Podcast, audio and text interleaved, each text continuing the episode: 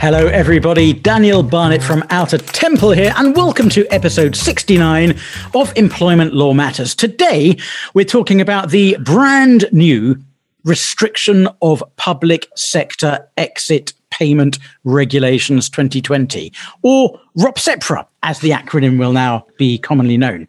And I'm joined by a person who knows much, much more about this topic than I do employment lawyer and commentator Darren Newman. I'll say hello to Darren in just a moment. Before I do, this episode is being released on the 20th of October.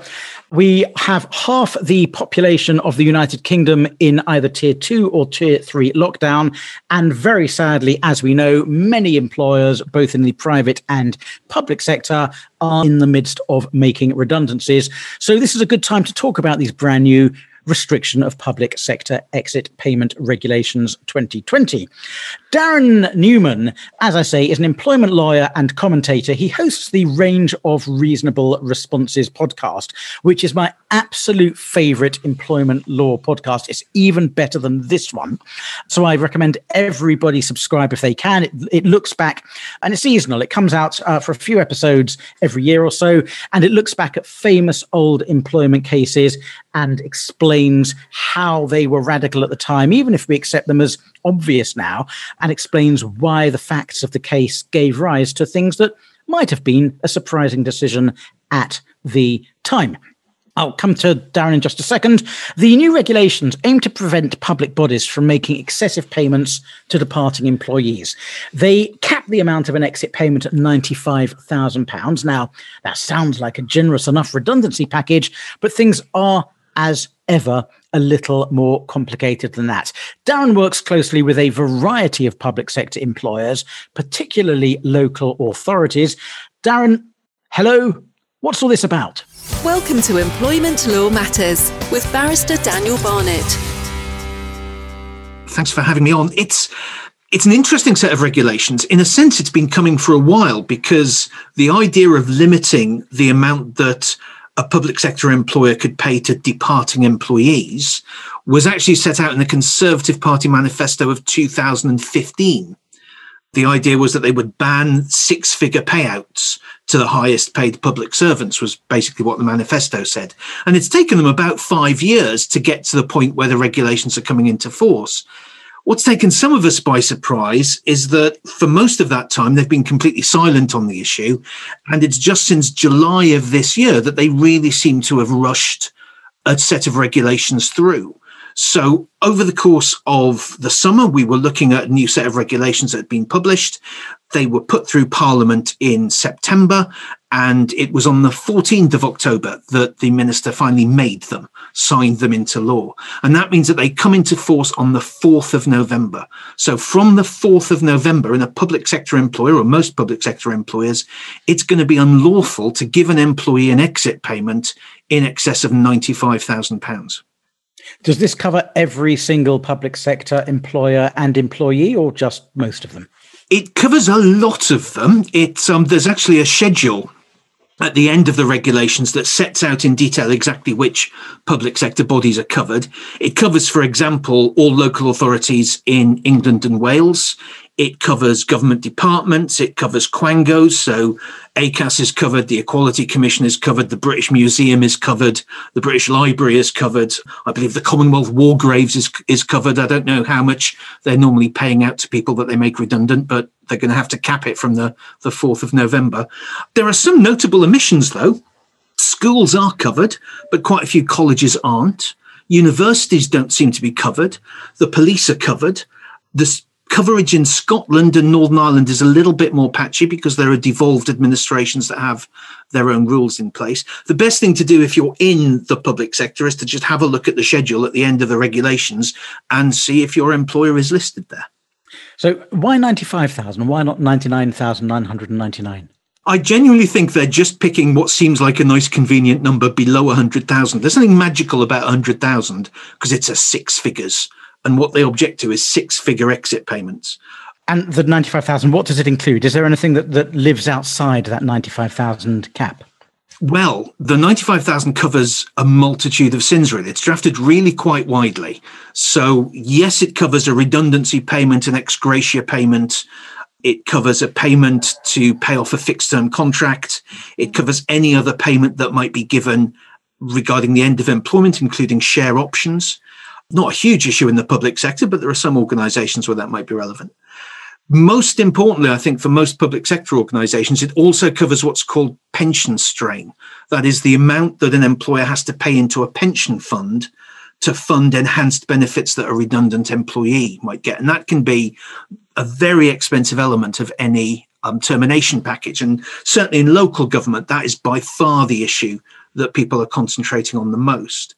There is one thing that I think anyone who read the regulations casually might miss out, and I've seen some commentators on Twitter already get this wrong, is um, whether a payment in lieu of notice is covered. Technically, a payment in lieu of notice does come within the cap, but not if it's a payment in lieu of notice for up to three months for a quarter of an annual salary. So you can have a three month payment in lieu of notice and it's not covered, but a four month payment in lieu of notice will be covered. Um, so sometimes you've got to watch the regulations quite carefully to figure this out. Do you know what the rationale is behind that, behind the difference between a three and a four month notice period?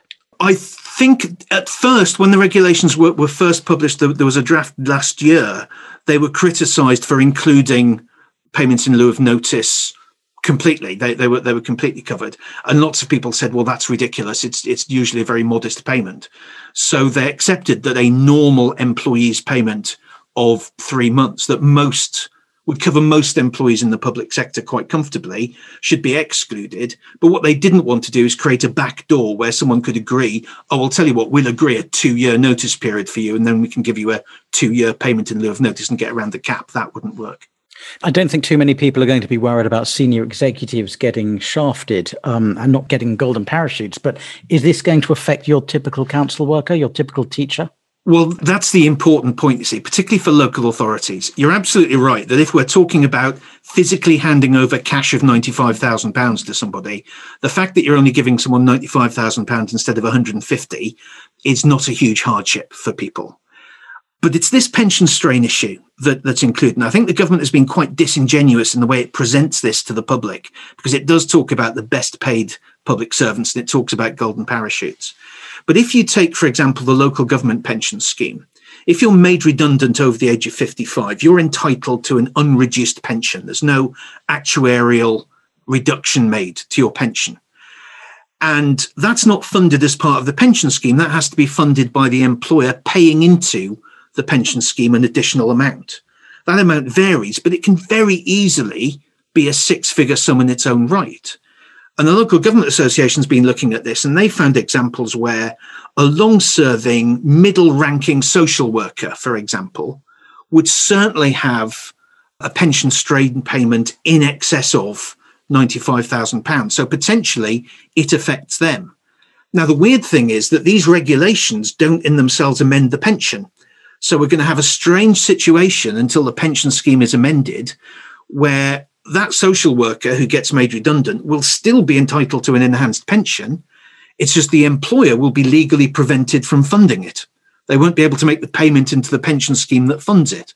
So there's going to be some the clash between the pension fund that needs that pension to be funded by the employer and the employer who's not able to make the payment because it can't pay more than £95,000 in its total exit payments. The employee should be okay, they'll still get their pension. And whilst it, it goes totally against the grain to ask any follow up questions involving pensions, um, I know it it's horrendous, isn't it? it sounds to me, Darren, like that's a circle that just can't be squared. Yeah, until they've changed the rules of the pension scheme, and there is a consultation out at the moment. Um, the Ministry of Housing, Communities and Local Government is that the right ministry? It's it's not a very catchy title. They've got a consultation out on amending the local government pension scheme, but that consultation doesn't end until the 9th of November and these changes come in in the fourth. So there's going to be a period when, you know, there just isn't a way of reconciling these these two contradictory regulations. And it's one of the reasons I was surprised that they brought it in this soon. I'm, I'm just not sure they've thought it through. Now, an exit payment isn't just one sum, there can be lots of different elements to it. That's How's right. the cap allocated between the different elements? Well, uh, that is one of the problems with the way the regulations are drafted, and it doesn't help you. So if what you were doing was, let's say you, you were faced with an employee being made redundant, they're entitled to a statutory redundancy payment. that's enhanced because the employer perhaps doesn't observe the cap on a week's pay, and they've also got a pension strain payment. All the regulations tell you is that you must definitely pay the statutory redundancy payment in full. The employer has then got a pension strain payment to make and a contractual redundancy payment to make that add up together to more than £95,000. But the regulations don't tell you how to allocate between the two. Probably what the employer is going to have to think of is well, if they don't pay the full redundancy payment, there's a breach of contract claim because the redundancy payment is probably contractual. And if the employer doesn't pay it, it doesn't seem to me that that affects the fact that it's a contractual entitlement that the employee has. And by the way, if a court orders you to pay a sum, then it's not counted within the cap. So the bizarre situation we might have is an employer feels that it can't pay the full contractual redundancy payment, and the employee then has to go to the county court if it's more than £25,000 and get damages for breach of contract awarded. Once the court has made the award, then the employer can pay it because it's no longer covered by the cap. But what they can't do is settle the case. They're not permitted to settle it. It really is quite a bizarre situation. Are there any other exceptions? You've mentioned court judgments. Yeah, court judgments aren't covered. There are things about death on death in service. There are exclusions for ill health retirement in the fire fire service, for example. So there are some some sensible exclusions. There's also a general principle that the Treasury can waive the requirement in certain circumstances. So government ministers can waive the cap when that's appropriate. And some local authority bodies or, or some public bodies will have the ability to to operate their own waivers. Um, a full council, for example, can waive the cap in certain circumstances, but it can only do that in line with Treasury directions, which haven't been published yet. So we don't know exactly what they're going to say. I mean, seriously, a year ago, I'd never heard of Treasury directions. I didn't know there were any, and I seem to have been reading them constantly since March. But now we're waiting for a new set, this time applying to when you can waive the cap. So, for example, that might cover cases of undue hardship not entirely clear what undue hardship will mean, given that we're talking about £95,000. It might cover cases, well, it certainly will cover cases where there's a tribunal claim for discrimination or health and safety breaches or whistleblowing. If the council, for example, concludes that they are likely on the balance of probabilities to lose their case, then they can make an agreement to pay more than the £95,000 cap, but only if they think they're going to lose, which is quite a thing for a council to actually rule in, in full public session. Are there exceptions built into the 95,000 cap for um, Dominic Cummings and the Prime Minister's other friends? Only to the extent that Treasury ministers are allowed to just waive the cap in any circumstances at all. So um, I, I suspect that situations like that will crop up from time to time. Now, you said the regulations come into force on, did you say the 4th or the 5th of November? 4th of November. That's 4th of November. Date. What's the position with redundancies that are already in the pipeline? Yeah, one of the many odd things about these regulations is there's no proper transitional provision. So normally, I think if you or I were drafting these regulations, we'd have something that says, well, they come into force on the 4th and they apply to any termination that takes place or is agreed from the 4th onwards. But that's not what they say. What they say is they come into force on the 4th. So on the 4th of November, it is illegal to make this payment. That is irrespective of whether on the 3rd of November you reached a binding settlement agreement with an employee. If you did that, it's now illegal for you to meet that binding settlement agreement.